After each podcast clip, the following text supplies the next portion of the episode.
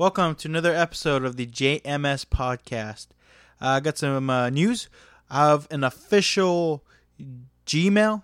So if you guys have any questions or anything like that, uh, any recommendations of anything, uh, you can contact me at jmspodcast at gmail.com. Uh, this podcast has an official Facebook page. Just search JMS Podcast. And I'll put I will be putting um, like bonus tracks and some material about the guest. So check it out. And the guest today is Rob Roy. I mean him go way back. He's the one who actually uh, helped me get started in stand up. And in some ways, he's still my stand up comedy guru. I still go to him if I have any questions about uh, business sides of comedy and so on. And a very interesting guy. But first, I have something to say. I try not to be the most offensive comedian out there. I also don't try to be the dirtiest, right? Not because I. Tr- it's not like I'm trying hard. It's just personally, I just I'm not that kind of person. But oh, I hope you don't hear that plane flying by. Plane. I gotta get myself like a real actual studio. Right now, I'm doing this in some dinky room. Anyway, and it just so happens that I had. Let's see. It happened a, a couple days ago at San Jose State, I was had a class, right? I studied for the class, and because we had an exam, I took the exam. On the way out of the exam, I find out that there's an open mic that is being run by a student organization, and I figured, you know what? You know, I've been so busy with school, I should probably get some stage time. So I signed up for the open mic, and coming in, I knew it. I knew student the student crowds are usually not really the best because this vibe of PC right? And so I I prepared for it. I was like, all right, I'm gonna put clean jokes. I'm gonna do clean jokes. I'm gonna do jokes that are not too edgy. And so I really put thought to it, and I thought, and most of my clean jokes happen to be about me being single. I don't know what that's about. There's something to be said about that.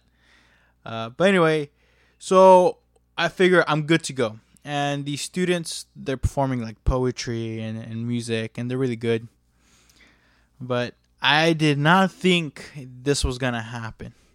So I get caught up and I go up and they try to pull the mic away from me. Not even I was setting up my first joke. And my first joke, the setup was me stating that I go to San Jose State because I do. I'm a San Jose State student. And the one thing I love about San Jose State are the homeless people.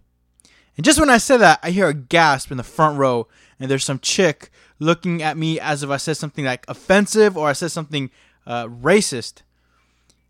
I don't think I did, but she looked at me like I did. She looks at the organizers who look scared. They look at the DJ, and the DJ starts cutting off the audio from my mic. And in my head, I'm like, fuck this. Are you kidding me?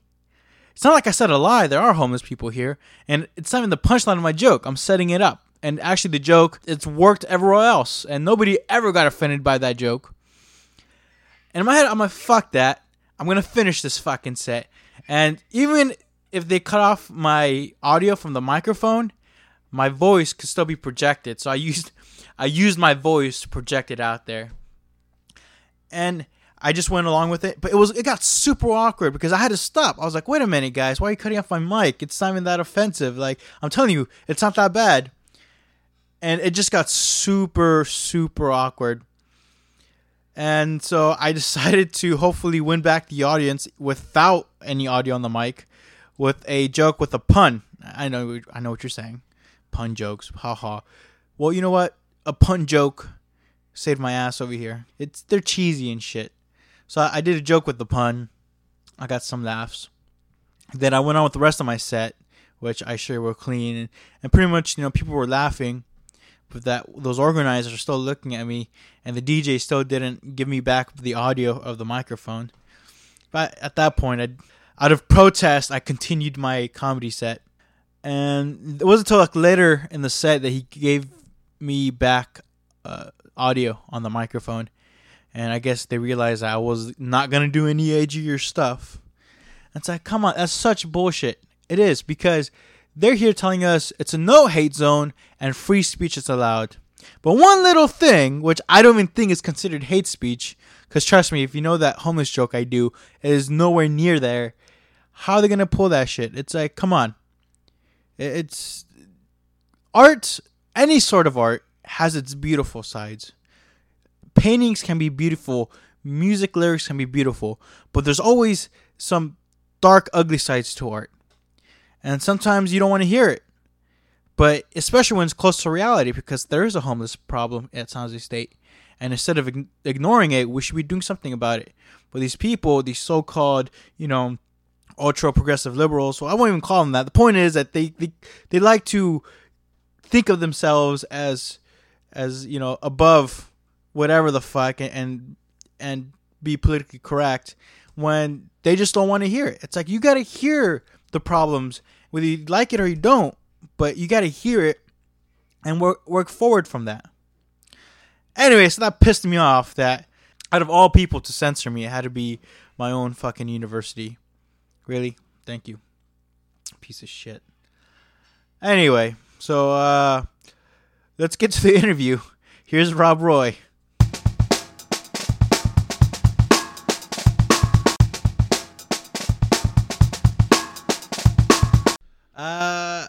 I call this the the knowledge room because there's so many books and There's books. DVDs and useless stuff. Is that a picture of your brother? Oh, where? Oh yeah, yeah. You know, it's funny because my mom she usually has pictures of my little brother, but you hardly ever see pictures of me and my sister. Well, you do see pictures of my sister more than you see pictures of mine. Uh-huh. I Oh. see. He's the baby, Yeah. then So, her, then yeah. you. You're the oldest. Uh, no, I'm the middle child. Oh, she's the oldest. Uh, she's the oldest. Yeah. Oh, okay. Yeah. You know, it's funny. I think it's like the third time you you you, you told me that Which part? that you start asking who's the oldest. I've asked you that three times. Yeah. It's hard to remember. Actually, I don't. Re- I didn't even know about him before. No. I didn't even know you had three. I didn't even know there was three siblings. Well, I don't really talk about them, do I? Yeah. So how could I have asked you three times? But thank you for assuming that I have a bad memory. I guess um, somewhat of a private person. I hear you. But Rob Roy, Rob Roy, comedian extraordinaire. It's true. It's true. oh man! So tell us how you got started in comedy. Let's start there. Yeah, it's a weird story. First off, let me say when I was 18, uh, you know, out of high school, stand up was something I considered. I thought, oh, that would be, I'd be willing to be funny for money. By that time, I already knew being funny kind of like took effort. It's funny how you correlated being funny and money, Yeah. right? Because reality is different. But at the time, 1996, I guess we should say I'm 36 here. In 96, there really wasn't the open mic community we have now. So it really wasn't. Where was this again? This was in Anaheim, In Anaheim. middle of Orange County. Okay. which is near LA. It's like close enough, but there really there isn't the kind of open mic scene that there is now, where pretty much every night there's at least one. Well, in LA, there's multiple every single night. Right. It's LA, right? Right. But even It's back like then- the center of stand-up comedy. Well, there's people that argue that it's New York, but it's Uh, They both are, if you think about it. And- Yeah, they're different. yeah. so I started out 18, couldn't do it because there just I didn't see an end to it. I had no idea how to do stand up comedy. I didn't know of any books. So I studied screenwriting, tried to do filmmaking. Fast forward like till now, and I move up here with a girlfriend. I'm from Anaheim. I moved to Santa Cruz Santa Cruz. because I was with a girl, and that's what I do. Apparently, I move with girls where they want to go. You're a nomad, but instead of following the herd, well, I guess in some ways you still are, but you're following females. Yeah, I don't follow buffalo. I follow beavers. Okay. if that's offensive, I'm sorry.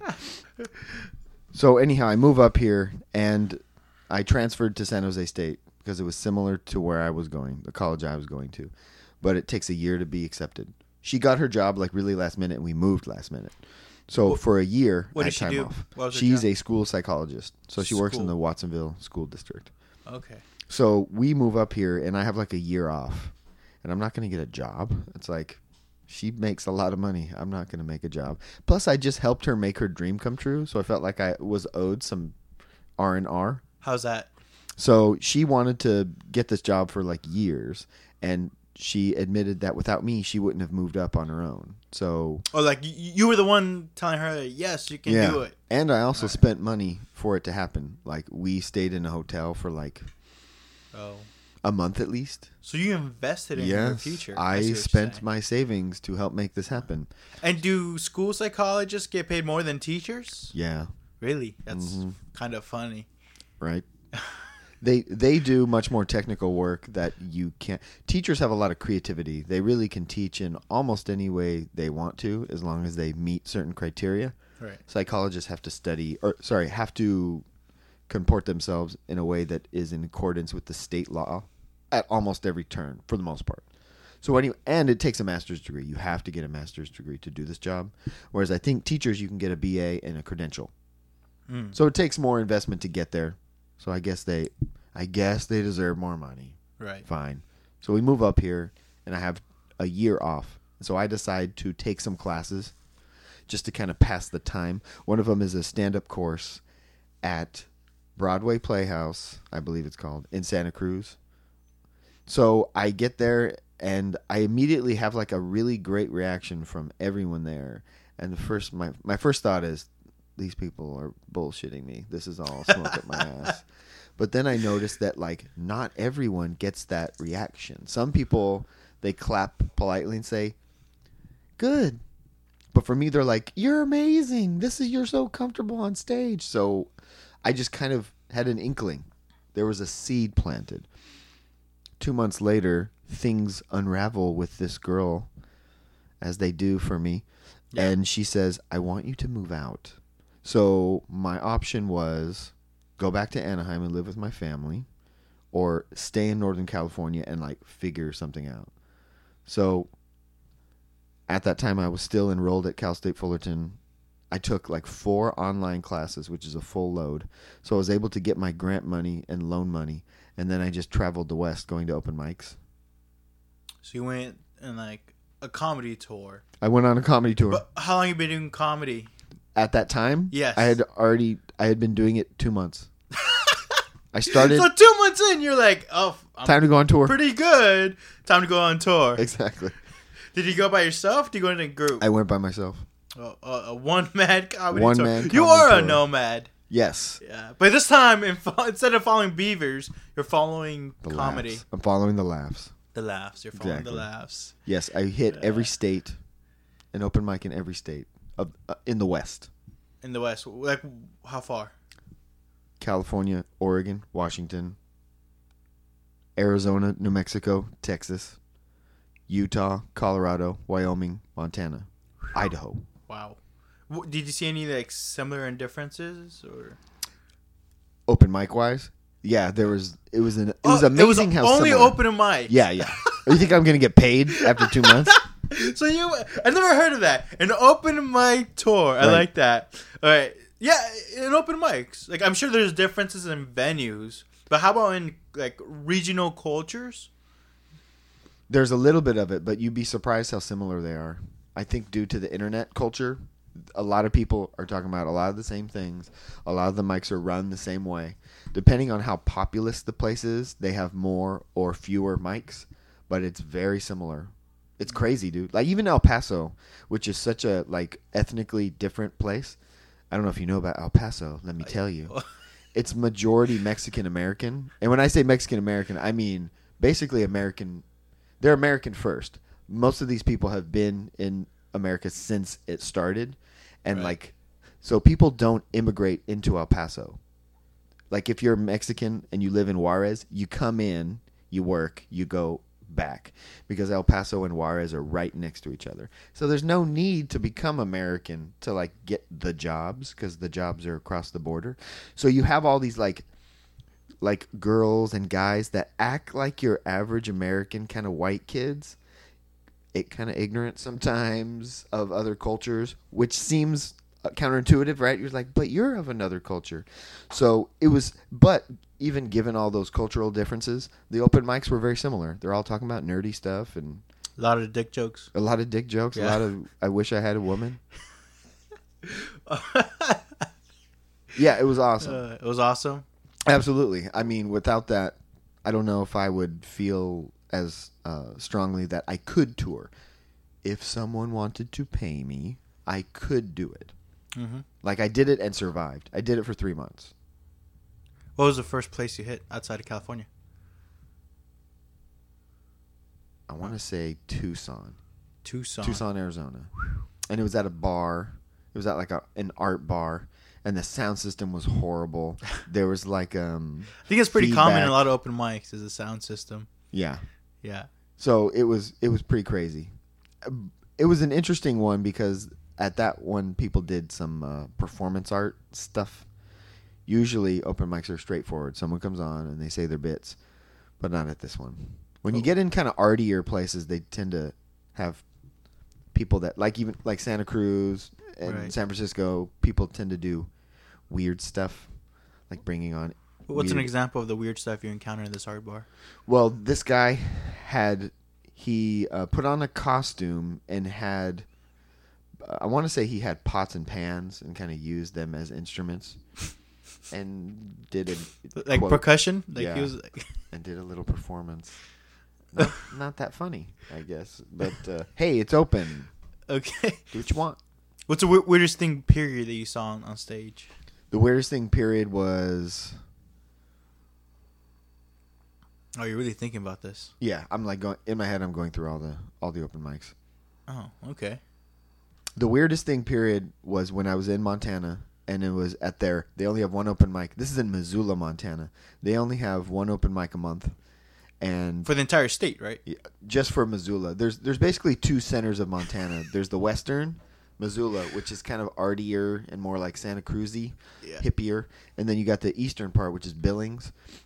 So in Missoula, there's one open mic a month, and some dude started kind of going off on a tangent that the audience members didn't like, and they yelled. They in unison yelled at him, yelled him down. He was complaining about the open mic, and I had never seen Oh, Like a whole he, he- group oh no! So he attack attacked the venue. performer. Yeah, he attacked the venue, and then they attacked back. Wow. And then he backed down. And afterwards, they kind of forgot about it, and it wasn't like no fights happened. Huh? Yeah, it was. That was probably the craziest thing. The second craziest thing, Do you think it was intentional? He he attacked the crowd. uh, he was upset There's that just some people out there that they think that's a good tactic. I, I don't I don't know where it comes from. Like they- they antagonize the crowd to someone called you know quote unquote get a reaction, but it's kind of bullshit really because you know if you're not there you know to get laughs or or, or at least make a point, it's like what why the fuck are you doing it? You're just being a dick and a troll, really. he was kind of a troll. Yeah. But unfortunately, you know, when you're starting comedy, you don't know the difference between troll and comedian because sometimes that kind of troll behavior works. Yeah. Be- uncomfortable laughs. I feel in the bar scenes it works because you kind of need that in the bar scene because you need to grab these people's attention. And usually there's like a couple ways to grab someone's attention. You know, one is to be very complimentary and be you know very very you know uh, good, and another way is to be an asshole to them, and you'll get their attention. In the bar scene where nobody really wants to listen to you, I could kind of see a reasoning behind that. But overall, like it makes no sense on a comedy business level. It's like because people will not most likely not have you on their shows and stuff like that. That's true. You're shooting yourself in the foot if you wanted to do this professionally by insulting people, just like kind of like. and it gives the rest of us a bad name. Yes, and a lot of people do. You know, once they experience that, they Yeah. don't unexperience it. It's kind of like that's what comedy is to them. Yeah, and it's like uh, so as you know, I have I run a open mic at the Sofa District in San Jose downtown, and I'm thinking, and I was thinking at the time to expanding to create a showcase in the same block because it's the art scene, right? And there's a new bar that opened up. I won't say the name of it, but I go to the owner. It's like, hey, you know, uh, I'm do comedy at Frascati, which is a couple, you know, uh, stores down, and I'm thinking of making a comedy show here. And the bar owner tells me he's like, oh, he he owns another bar, which he tried the comedy route. We had comedians run a show, and they fucked it up. And ever since then, he told himself he's never gonna work with comedians again. He's never going to do a comedy night. And that fucked it up for me because I thought we had a great opportunity, not just for the art scene and the community, but also for the comedians, for them to get more, you know, practice and experience performing. It's unfair, really, because if you have one bad rock show, you don't tend to ban rock shows. But with comedians, Yeah. That I mean, don't get me wrong. There's some comedians that should be banned. Don't get me wrong. uh, I mean, I, I- just like everything else, you know, there's I'm sure there's some rock rock bands that should not be playing. Um, Yeah, But- I hear you, dude. Yeah. It's. I think as comedy grows, maybe that will be less common because you won't be able to blanket statement say all comedies I, I don't mean by mean by comedy growing. Like, more people More doing people. open mics because right now it- there's a set number of people, maybe fifty or so, that come in and out, in and out, in and out. regulars. Yeah, exactly. And once it, but with bands, there's always new bands. Yeah. There's a ton of bands, and then bands travel, and then bands break up and they reform. Just seems like there's a lot more musicians than there are comedians. Yeah, I see what you're saying. Going back to Montana though, Yes, let's go there. um, I, I would imagine it's beautiful, but not much to do. It's beautiful, and there's not much to do. You're right. there are WalMarts. what Walmart's not oh, surprised? wait, this is an interesting tidbit. Gambling is legal there. Is it in Montana? Yeah, they have casinos. Is it for the, the Native American reservoirs? No, it's not, it's it's not Native American. It's just like they have legalized it there. really. Yeah, I Is this think recent? that's a good question. I don't know that, but I can tell you when I went there, there's casinos everywhere, and there's slot machines everywhere. It's almost like Reno. I didn't even know there was money to be spent over there. Th- Apparently, someone has money, Oh my god. and they're and they're really classy looking though. They all look like lodges, you know, like ski lodges. They don't look like gaudy buildings, a la Las Vegas. They're mm-hmm. very, in fact, some of them are tiny. They look like little liquor stores, but they don't call them liquor stores. They call them casinos, and then next to it is the liquor store. I want to say they close early though. They're not 24 hours. That's good to know. So you want to gamble, you're good. You need some cheap groceries, you're good. And then there's a ton of like outdoorsy stuff, which is a little boring for some people. not really outdoorsy stuff. Well, Like for some hikes? people, Oh, I enjoyed it. It was yeah the the environment there is great. There's a ton of rivers. Let me put it this way: um, I walked across this bridge, and everyone stood and stared at the otter playing in the river. That was like a highlight. the otter playing. The otter. river. It was cute. Yeah. There was an otter in the river, like messing with a branch, and everyone stopped and stared. That was kind of a that's a big moment. You know they're pretty fierce, dude. Otters. well, they're yeah. loving too. Apparently, They're they, loving. They hold hands. Have you seen that where they hold each other's hands and just float? Uh, they would be fierce probably if we tried to. Hold their hands. Yeah. no consent there. yes, exactly. It's like how do you how do you warm up an otter? And you ended up going to Washington. You said I did go to Washington. on- Seattle. uh, yeah, I went to Seattle. Like for a this is an interesting uh, story. I actually was in Portland, and I wanted to make it to Washington. It's only three hours away, so I just took a a night trip. I went up to an open mic at the Comedy Underground, which is an awesome venue, by the way. It's all brick. It's got low ceilings, super place. And I get there late. But I go up to the guy. I'm like, "Listen, I'm from out of town. Can I please get on the list?" And so he's like, "Where are you from?" Anaheim. He's like, "Show me your ID." I was like, "All right," and I had it The California ID, right? Yeah. Like I don't Like- think there's an Anaheim ID. exactly. Show me your Disneyland ID. Well, first I said I came from Portland. I drove all the way from Portland. He's like, "All right, all right." I'm from California. Okay, show me the ID. So he put me on, and it was really a great set. And the place is like tends to get packed. It's for an open mic. It's pretty amazing. yeah. Yeah, and the people there, there's a ton of funny guys, and everyone was like open to meeting me, and like they were they were blown away that I liked them. Some of them were like, "Really?" I feel like that's common in a lot of places that are outside of the big cities, Mm. Or not, or the because I know like in LA and New York it could be very cutthroat, Yeah. very you know competitive, but like here not so much. I mean SF, I don't know about SF or Oakland. I can't really talk to them, but in San Jose we're pretty for the most part. I feel pretty supportive. Like it's like a little community, um, and I think that's true for a lot of other places in the West that you travel to, where Yeah, they all have their little community. it's like we know we're not gonna make it big, so we might as well you know Have fun. have fun with it, right? I mean, making it big could happen, but there's the comedy and then there's the business oh, side, Oh, yeah. and it's separate. And mm-hmm. s being really good at the comedy doesn't mean you're good at the business side. And there's a lot of elements that are just outside of your control.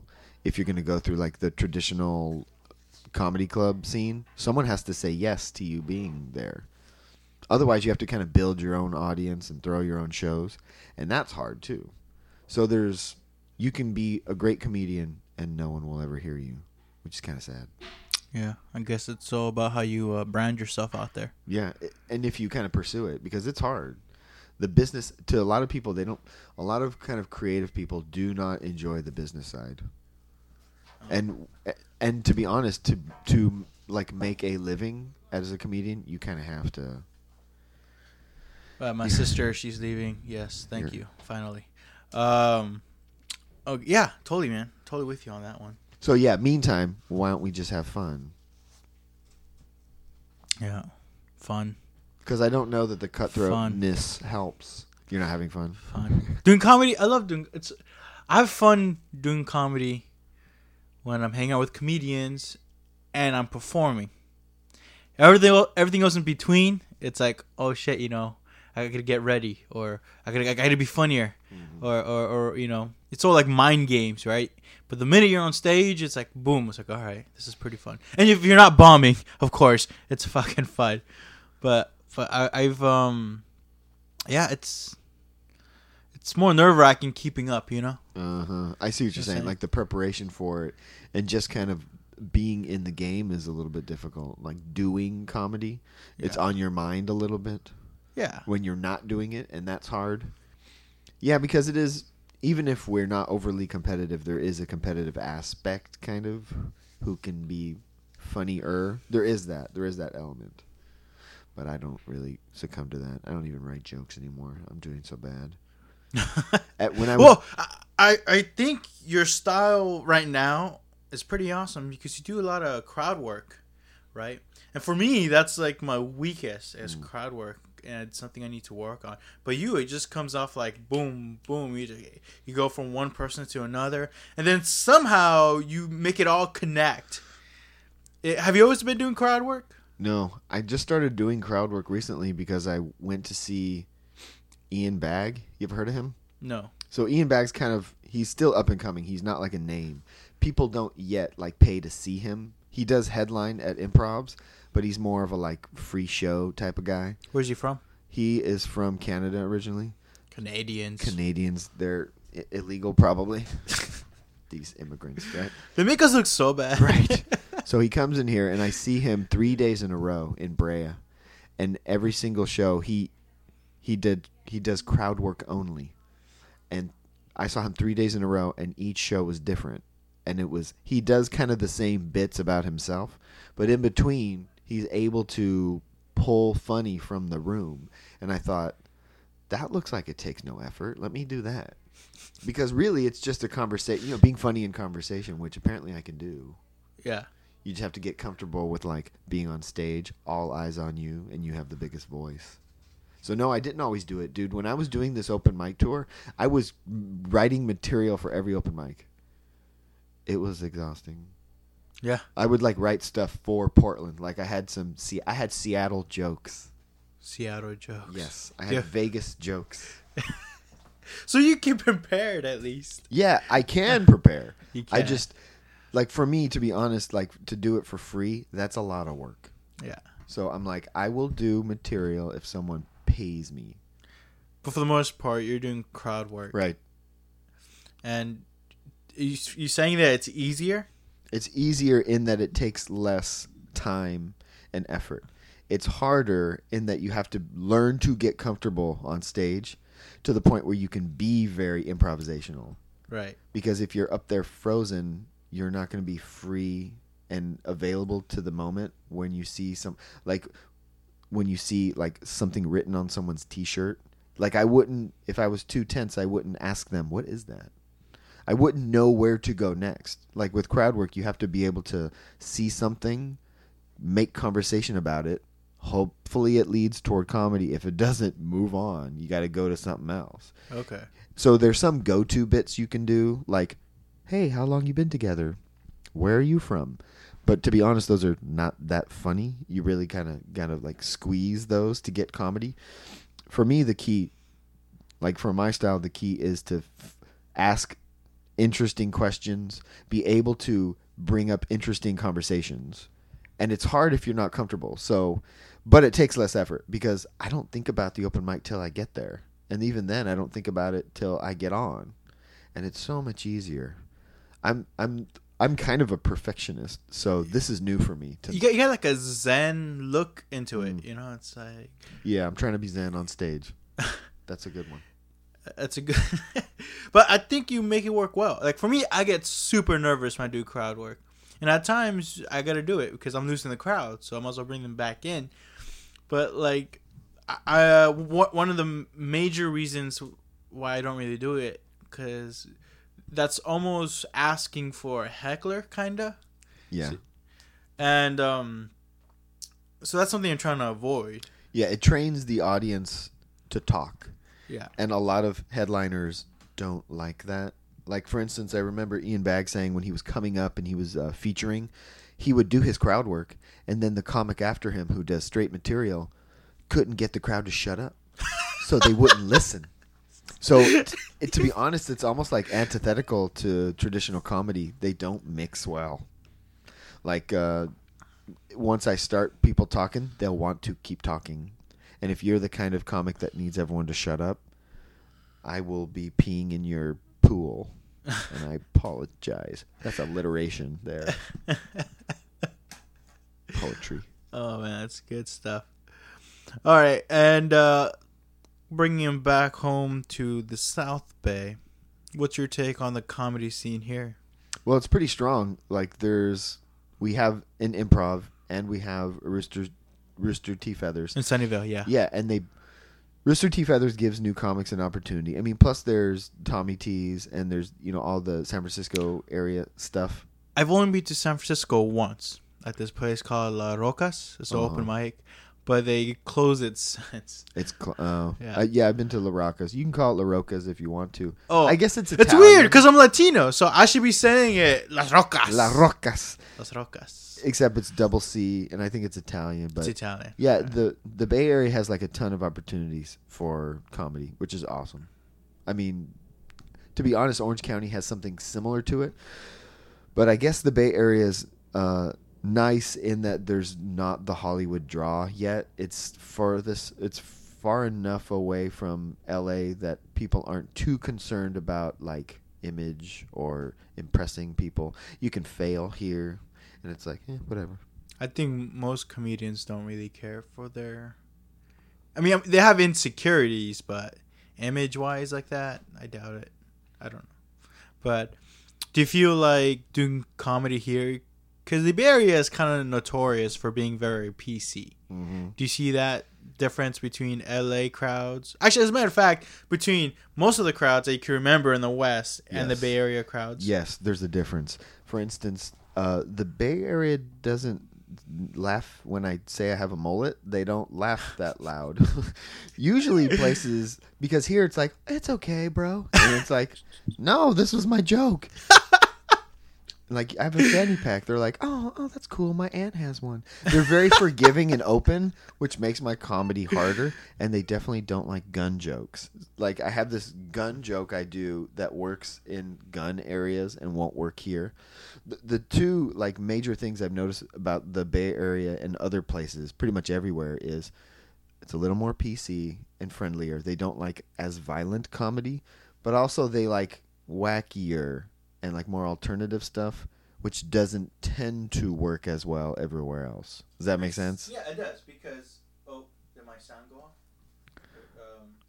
I hear you. There you go. There we are. See these mics, man. Gosh darn it. Gosh darn. It. Anyway, uh, it makes sense because San Francisco is known to be the uh, alternative comedy scene, Right. and that's where like Robin Williams and all these other cats came from.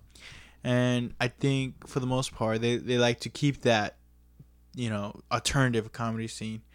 And I, I hear some comedians from out of town kind of complain about that, Mm. but I, I for me it doesn't bother me. Yeah, I mean, it doesn't really matter to me. The only thing that is an issue is that um, that may not work in the whole country. So if you're trying to build up a set that you can travel with, Yeah. if it's too full of like clever wordplay and allusions to books most people haven't read, you may find that doesn't work well. Clever wordplay. I think Yeah. I would think that's a big hit. Well, Uh, the thing is, if you go too clever, and people have to like stop and think about it, don't don't make your audience feel dumb. Is what you're telling me? kind of, yeah. They're drinking, you know what I mean? Like for the most part. And then don't don't talk about like Oscar Wilde. Probably it's like you know, or even like alternative music. You just kind of what I would suggest people do is talk about things that we all have in common, which is it's easy relationships, families, like day to day stuff. Right. But as soon as you get too deep, it's you, well, you're going to lose part of the audience, and that's cool if that's what you want to do. But not everyone will get it, and then you can just say they're dumb. But I don't know if they'll want you back at their place if you call everyone dumb. All right. So Bay Area, it is uh, too forgiving, and except when it comes to guns. Right? Yeah, they have a limit to their. They're like liberal, but they're not liberal with their use of guns. They're very anti-guns, anti-violence, to be honest. Anti-violence. so sometimes like bits, I mean, it's great for humanity. It's bad for comedy.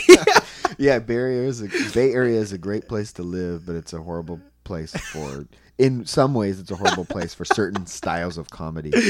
Oh, Like I remember this joke. I had this incident with my brother where he got mad because I left a um, a plastic bag on the floor because he was sure that one of his children was gonna like get it on their head and asphyxiate themselves. Why did I laugh at that? I, I do not know is why I found that funny. This is my point. Like they wouldn't laugh at that, but it's That's still- horrible. It's still kind of funny. Well, but it's ridiculous because it, it wasn't a uh, like a dry cleaner bag that kind of like clings to your. It was a grocery bag, the ones that are illegal here, the ones that are still legal in Southern California.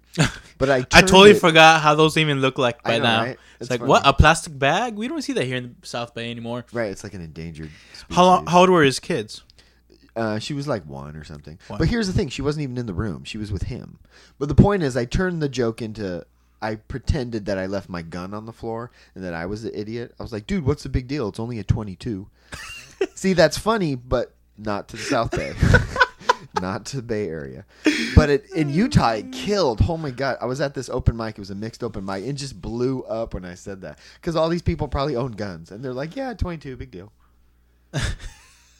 But at the same time, like uh, South Bay people are thinking, but that's violence against kids. That's wrong. It's like, yeah, but it's not real. It's I get it. I get both sides. It's like it's not funny to joke about killing kids. It's like, but at the same time, I don't know. It was funny a little bit, right? Yeah. In Utah, did you uh, see any like Mormon comics? Uh, yeah. I stayed with a Mormon comic. God, they, they must feel so bad after they kill. yes.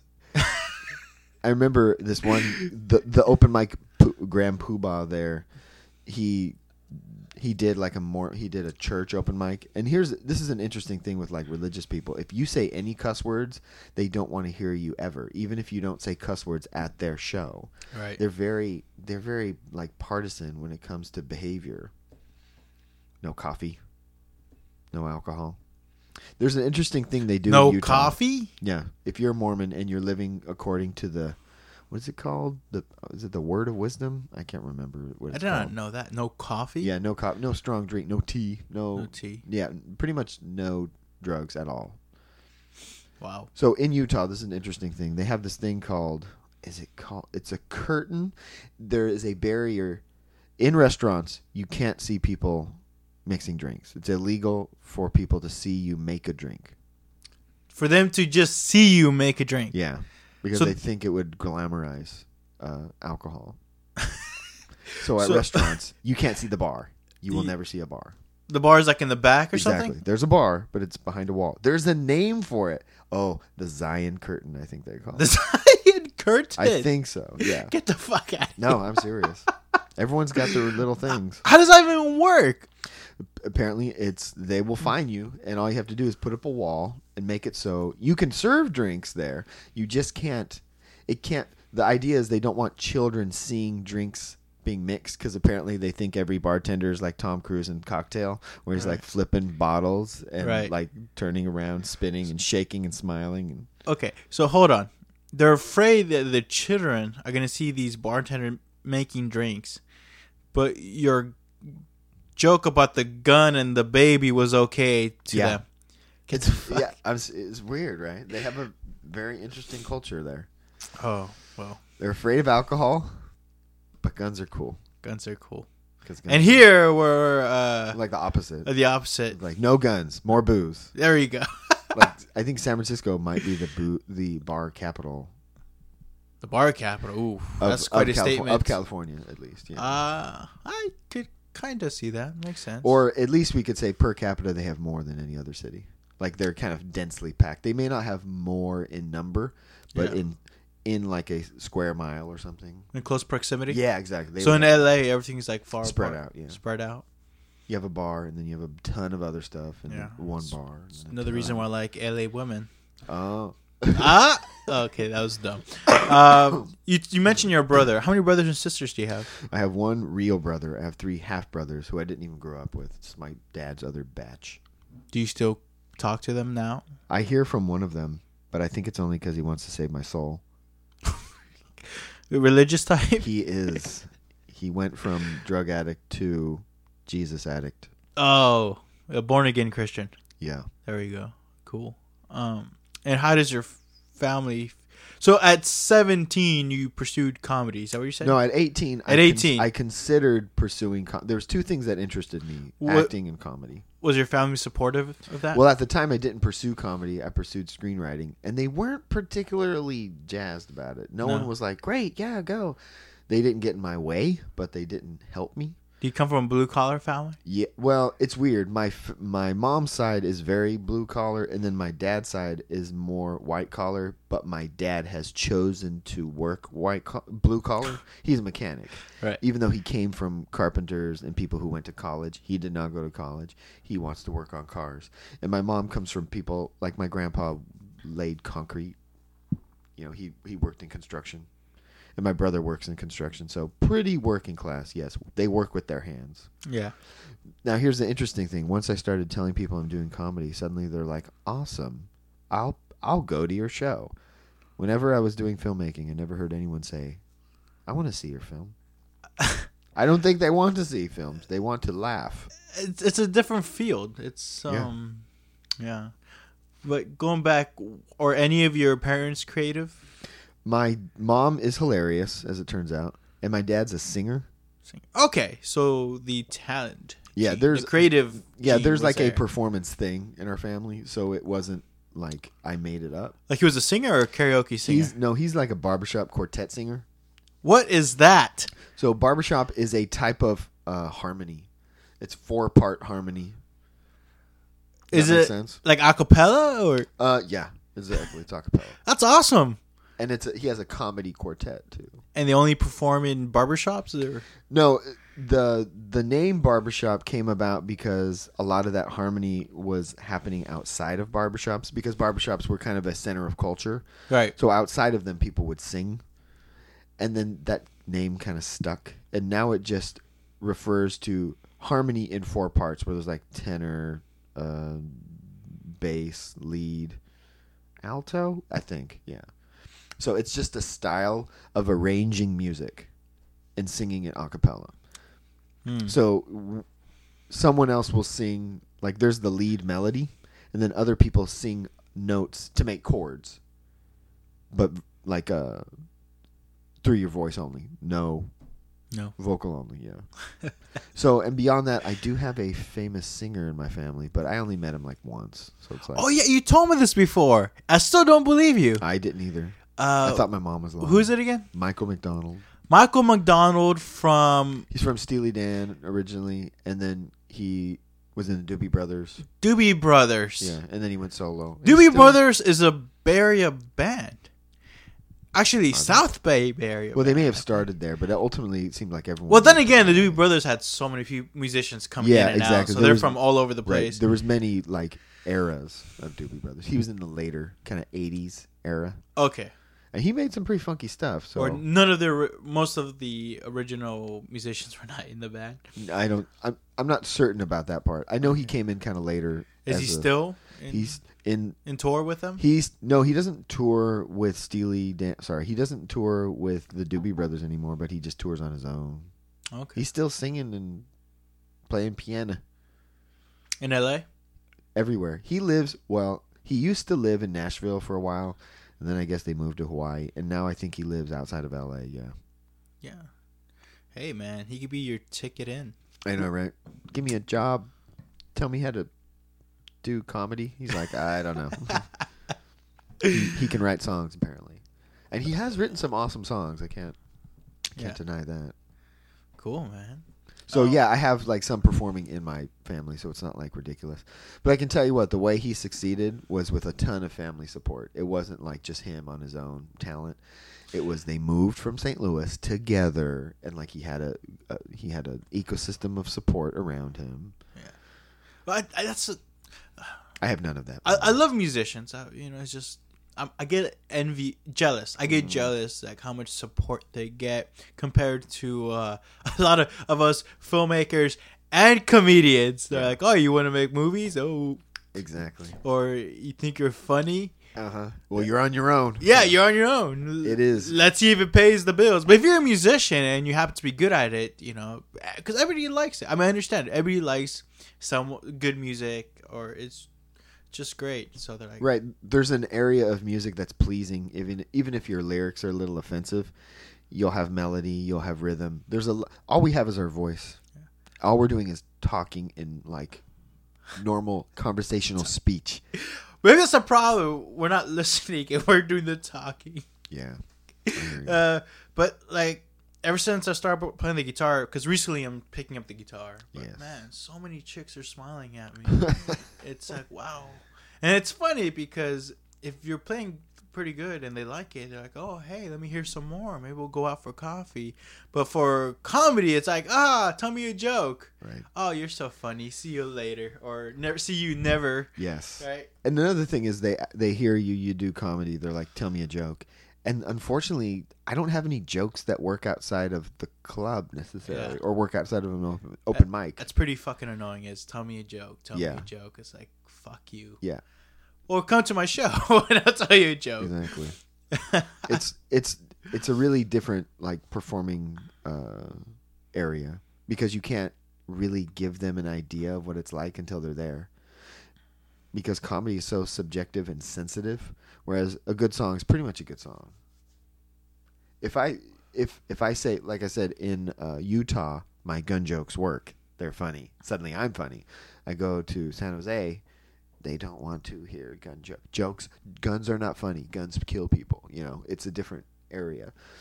So you can't. Whereas if I were to play a song in Utah and play it in South Bay, pretty much would have the same quality. Yeah. Yeah, I, I totally get it. Um, let's move on to San Jose State. Yes, Because that's where we met. it is. Right. In some ways, you're the one who got me into stand up comedy. That's true. so you're the one who started this. I am to blame for you all are this. to blame. And you started a stand up comedy club. Right. I, I started a club because I was um, trying other clubs and there just wasn't quite a fit for me. And then the day we found you was when your club took over my club's room and you guys were there a little No. a little into our ti start time. No, I- yeah, you had to. You remember you couldn't get a projector to work, so you went to HGH 118, and then we ours started at like six or something, and you guys went to. No, ours started at seven, and at 7:05 you were still in there. I think you're confusing me with someone else. no, and Ryan, don't you kn- you know Ryan right? Ryan Sudakaran. Of course. Yeah, and he's the one that's like, oh hey Jorge, and then I think you stayed that day and watched. I've met Ryan. No, no, you're getting it wrong. You because I remember very, very distinctly is that I was had a screenwriting class in that class. I was not yet involved in any clubs. Um, I had no friends at the time because I transferred over from De Anza Community College, and I was having a hard time making friends. And I just was fucking depressed, and I was like, "Fuck, dude, what am I doing?" And that's when I was taking a screenwriting class, and your club came after the screenwriting class. So I was like, you know what? Let me just stay in. So I stayed and saw you. I remember it was you, Ryan. Um, Paul probably. I think Paul, but it was a small group. Yeah. Darcy. I remember Darcy and Kelsey. Right. Uh, should I be saying names? I should. I well, I'm not saying anything bad about them. Too but late. point is that I remember them, and I saw you guys perform, and from a young age, I love stand up. Uh, I, I, I would I would fantasize I could do stand up, hmm but then like there, I was like, oh, it's awesome, and I guess you invited me to do like a bit, which I had nothing, and you're like, go just talk, right? Right. So I go up there and I just talk, and I, I was pretty bad, but I, I got the bug. Yeah. I got the so bug. I, that's so funny because I thought that was the that day where there was a club mix up, but you're saying It was before that. screenwriting. It, it was it was before where it was really a a a cry for help. Really, it was out of desperation. That was like, I need to say something to people who are willing to listen to me. I have stuff. I have opinions. I have feelings. Listen to me. Yeah, uh, therapy. I hear you. Yeah, and uh, I I do feel comedy is very therapeutic to a lot of cats out there. Yeah, in o- overall, like almost every creative. When I say cats, I mean people. Uh, so yeah, it's it's ling- slang. Cats don't care about comedy. Yeah, turns cats. out, they want to be petted. Dude, the other fed. day, my mom was asking me if anybody sells cat poison, and it's like nobody sells cat poison. Yeah, Uh, yeah, I think cat poison is a dog yeah. My mom will have no problem drawing a cat. murdering Yeah. cats. Your mom may be headed for a dark place after she dies. I don't know for sure. uh, anyway, so starting the club, how did that go about? So I, to be honest, it was really simple. I looked at the SJSU guidelines, and I wasn't able to make it an official club originally. But I just thought, well, a club has to start sometime. So I just made flyers and with these little pull tabs and put them up everywhere, and people showed up. Like the first week. Actually, that's not true. I had people email me, and then I kind of arranged with them, and we met in the library at first, and we just kind of chatted. Hey, blah, blah, blah, blah. but people showed up. People emailed me like pretty quickly. I had twenty people interested from zero. Now we have probably like eighty people on the email list. They don't all show up, but you know, what are you gonna do? Schedules conflict. They get over it. Like Okay. for for like this semester, it's almost all new people. Yeah. Do you feel like it? The club has it grown since? It has grown. It's right now we have a steady twelve, pretty much every open mic, whereas before it could get down to like one or two. Yeah. Sometimes it Gets ex- does it get exhausting? Kind of like It used to be. used to be. Now I'm I'm much more easy. Go- like I'm saying, I'm not doing any uh, material anymore, so I don't I don't exhaust myself trying to make material. I show up, I do crowd work as an MC there, and that's my bits. And then I let everyone do their bits, and then we give them feedback to help them be funnier. Like you know what you might See, do. that's the most important thing that I loved about the club was the feedback, which helps a lot. Like I feel if it wasn't for that feedback, my jokes would not have gotten any funnier, and I wouldn't have be where I am now. Um, that's cool. and that's something I feel a lot of comedians who are not used to it don't like that very much. No, they don't because we had an outside comedian come in and get feedback, and it, it, it, he didn't. He- he's not back. He hasn't been back since.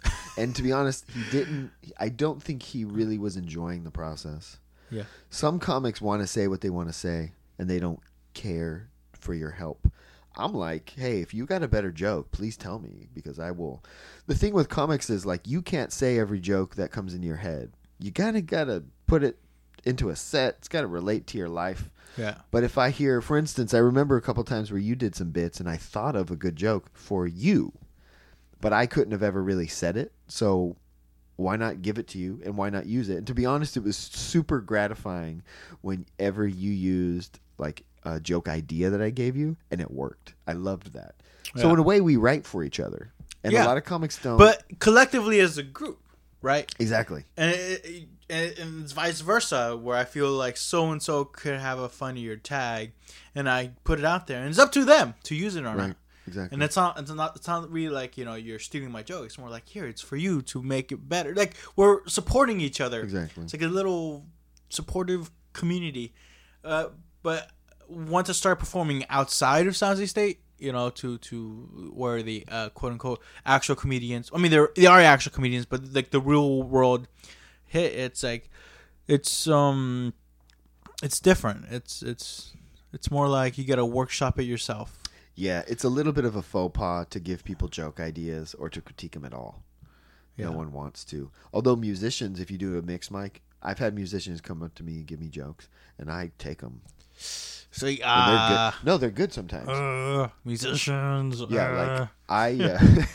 Uh, they don't know the deal. They don't know this is not cool, because See, I, if another comedian tells me something, I take that more into consideration than I would a musician. I could be wrong. I don't know. Maybe I'm very biased, but still, Uh, because I know that where they're coming from, and and I, I can relate better to a comedian. I feel. I feel like sometimes comics have like a uh, political bias, like they like certain types of comedy. Like for instance, there's some comedians that think crowd work should only be done by an MC and a story. Really? hmm I've heard people say that, and I've seen them post it on Facebook too. And there's some comedians that say, "Oh, you shouldn't talk about that." It's like, yeah, why? Shouldn't talk about what? Any number of subjects. Oh. Like for instance, in the South Bay, it would be you know be more politically correct. Maybe remember that open mic that you had where some girl came up to a comic and said, "I was offended by what you said." And To he- me? No, no, it was an, to another comic, and that comic kind of Mm. changed what he said because she was offended. I don't remember. When, where did this happen? It was at your at the Frascati thing. The- Scotty Monday night. Right, exactly. Uh, I don't remember the dude's name, but anyways, he was. The point is, sometimes comics will do that. Uh, they'll. I remember this guy telling me you shouldn't talk about gay stuff. I was like, oh, okay, thanks. What? That was at Tommy T's. So what I'm saying is, comics don't necessarily give you great feedback either. For me, musicians are real audience members, and Yeah. I care more about their opinion than other comics. Okay. Because sometimes comics are trying to build support for their own thing. Hey, why don't you be like me? Do what I do. or sabotage your set. Yeah, exact. Or do that. Make it so you kind of like torpedo yourself and you quit. But when I hear from musicians, I consider them like tr- the actual intended targets of my comedy. So I appreciate their feedback. I, to be honest, it's funny because I'm actually really sensitive when it comes to criticism overall, but when it comes to comedy, I'm not. Because I know so many times comedy won't work. If you're going to be a comedian, you have to get good at things not working, at jokes failing. Yeah. So when someone comes up to me and says, "Hey, that didn't work, but this might," I'm like, "Great! You just made my life easier. I don't have to come up with that joke anymore." But there are some comics that really want this to be an, a more pure extension of like their brain. Yeah. Like I thought of this. I'm gonna work it till, and I'm gonna work on it. I'm much more collaborative. Yeah. Well, For me, there has to be a level of trust too. You, you gotta trust whoever is giving you these um, ideas.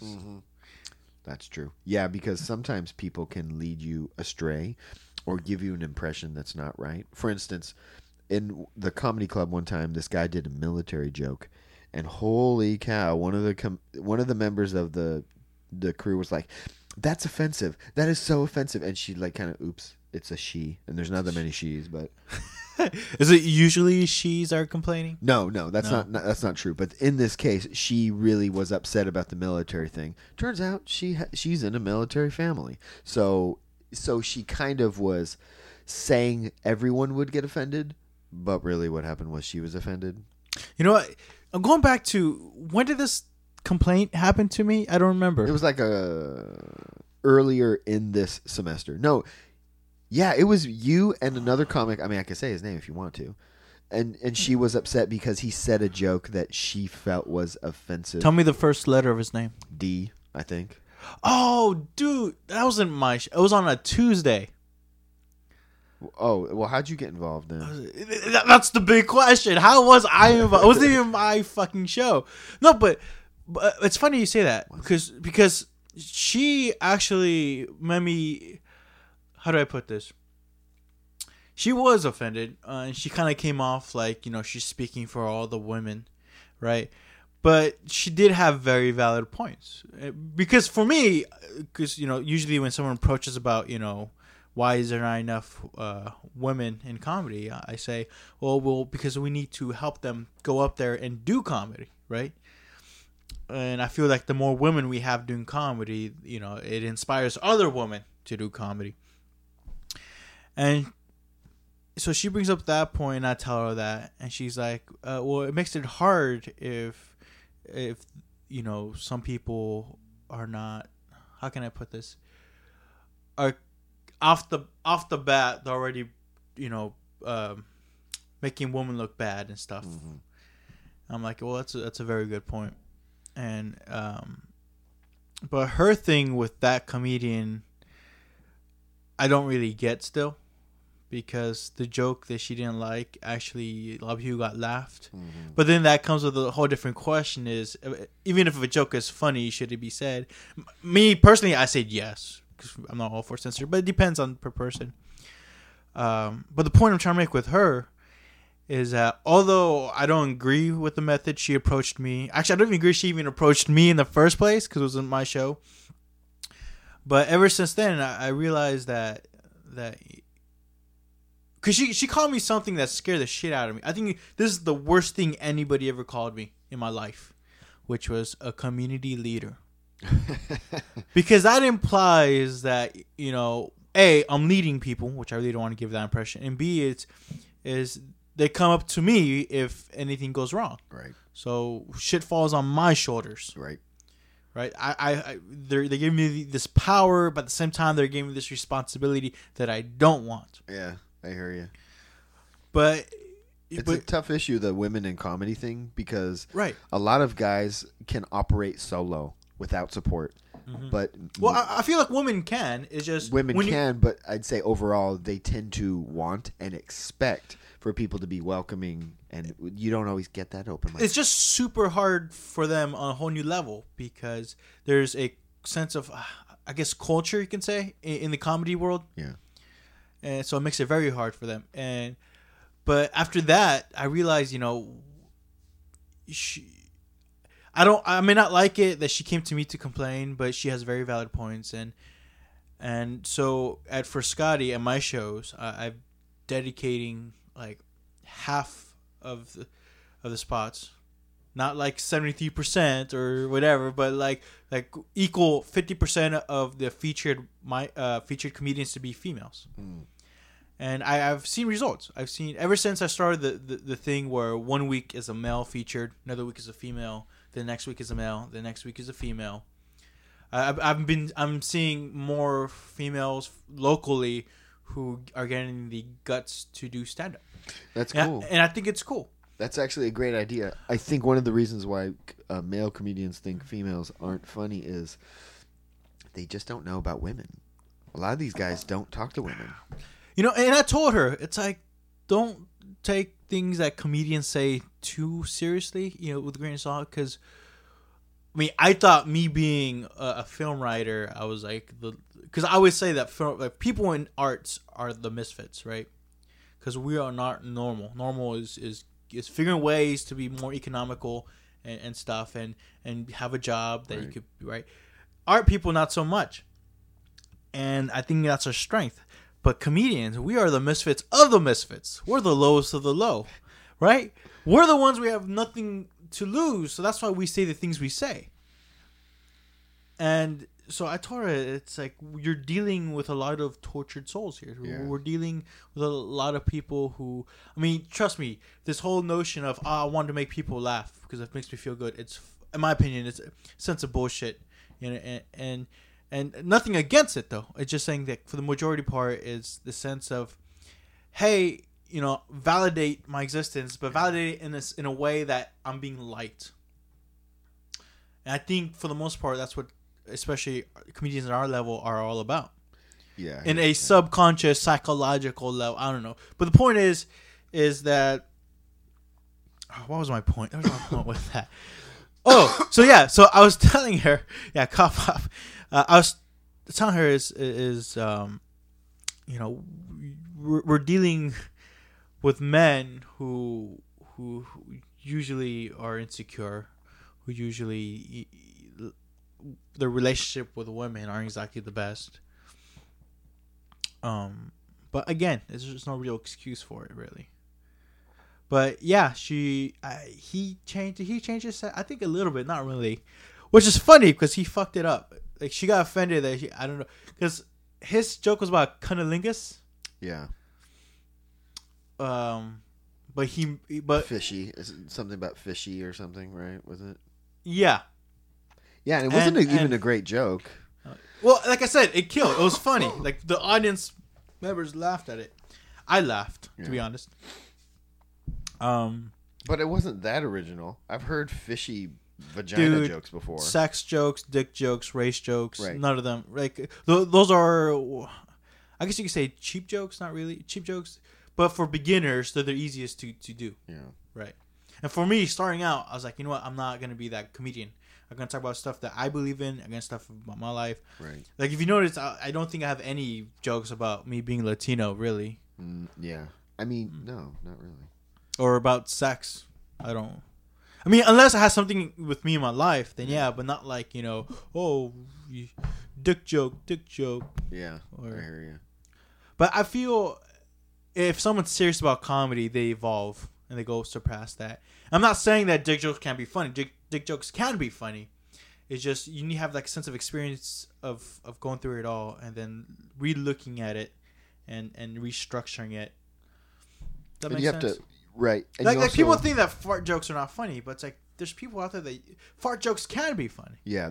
I mean, they are I, funny. I, I don't I don't expect someone to be doing comedy for five years to really figure that out. But That's true. but if somebody's like 10 years in or something it's like i'm sure the way they will look at that joke will be different Yeah, I mean, ultimately, you have to find what you want to do. Like, what jokes do you want to tell, and what stories do you want to tell? Because you can be that Joker that's like all one-liners, everything's funny, or you can be kind of like you and I, where it's more personal. When I do tell jokes, it's out of my real experience. It's me making fun of me. Yeah.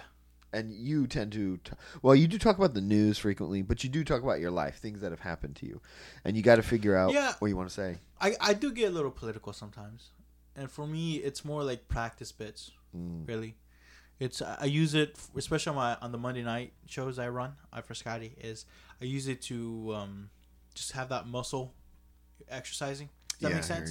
Yeah. like it, it not work but that's not the point the point is that i'm, I'm able to correlate a joke to a headline hmm Like you're able to write a joke that's current.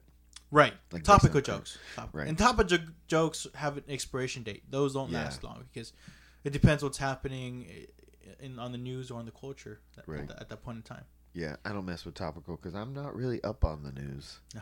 I stopped doing that. I find if it's not on the TV at 24 Hour Fitness, I don't need to know.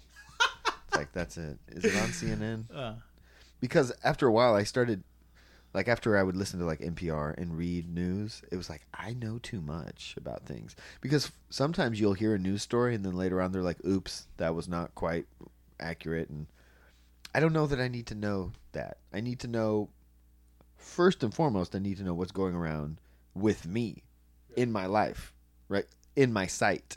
If I'm not really up on that, I don't know if like the rest of the world is high on my list. well, uh, did my mic go out again? Jesus, there we go. There it is. Um, well, we hit the hour mark, Sweet. so we're We- closing we did it. it. up. Yeah, we did it. Done. Done. Handled. Uh, anything you want to put out there, Uh, I I guess not really. Rob Roy? Yeah, I do have like Twitter and Facebook, but I don't do anything on them really right now because I feel like I don't know why I put the effort. I do save Twitter jokes. Twitter jokes are interesting because they don't like they need to be one-liners, but they're written. You know what I mean? Like they can't be based on sound. Yeah, They have to be based on type. So I have a ton of Twitter jokes kind of saved. and they're limited to a certain amount of words too. Right, exactly, 140 characters. So I like Twitter. I like um I have a bunch of funny pictures I could post, but I just don't I just don't want I don't have that drive that a lot of comedians do to like promote themselves right now. Right. I'm just like, "Eh, whatever." So yeah, I'm on Twitter. I want to say it's Rob Roy Neat N E A T, which is a alcoholic joke because there is no Rob Roy Neat. You can only have a Rob Roy straight up because a Rob Roy is made with two liquors. Now you can have a whiskey neat, but a Rob Roy is like I don't know, whiskey and vermouth or something. Try saying that joke in Utah. Yeah, exactly. They're like, uh, no, it would just go over their heads. They're Yeah. Like, huh? What? All right. That's cool. Well, Rob Roy, thank you for coming. Yes, thank you for having me. It's Appreciate you coming along. it's been And it's excellent. been excellent. Thank you for giving me the good mic that doesn't go out. Yes. Yes. All right, ladies and gentlemen, you heard it. Rob Roy. Catch him for now in the South Bay. Right? You go, are you going on any tours anytime soon? Any open mic tours? Well, summer's coming. summer never summer know. is coming. Yeah. Winter is not coming no more. It No. is summer. Summer first, then winter again. I've, I haven't seen Game of Thrones. I, I ha- I've seen one. I episode. assume his tone of voice is winter is coming. I saw one episode. It's pretty well done. Is it? I was pretty impressed. Yeah, I'm such a self-hating hipster that it's so mainstream. It's like fuck, too mainstream. I know. it's too main. You need, well, like, it's not that it's too mainstream. It's too hyped. I hear you. Yeah. Anyway, all right, Rob Roy, We're thanks for here. coming by. Let's get out of here. Sayonara.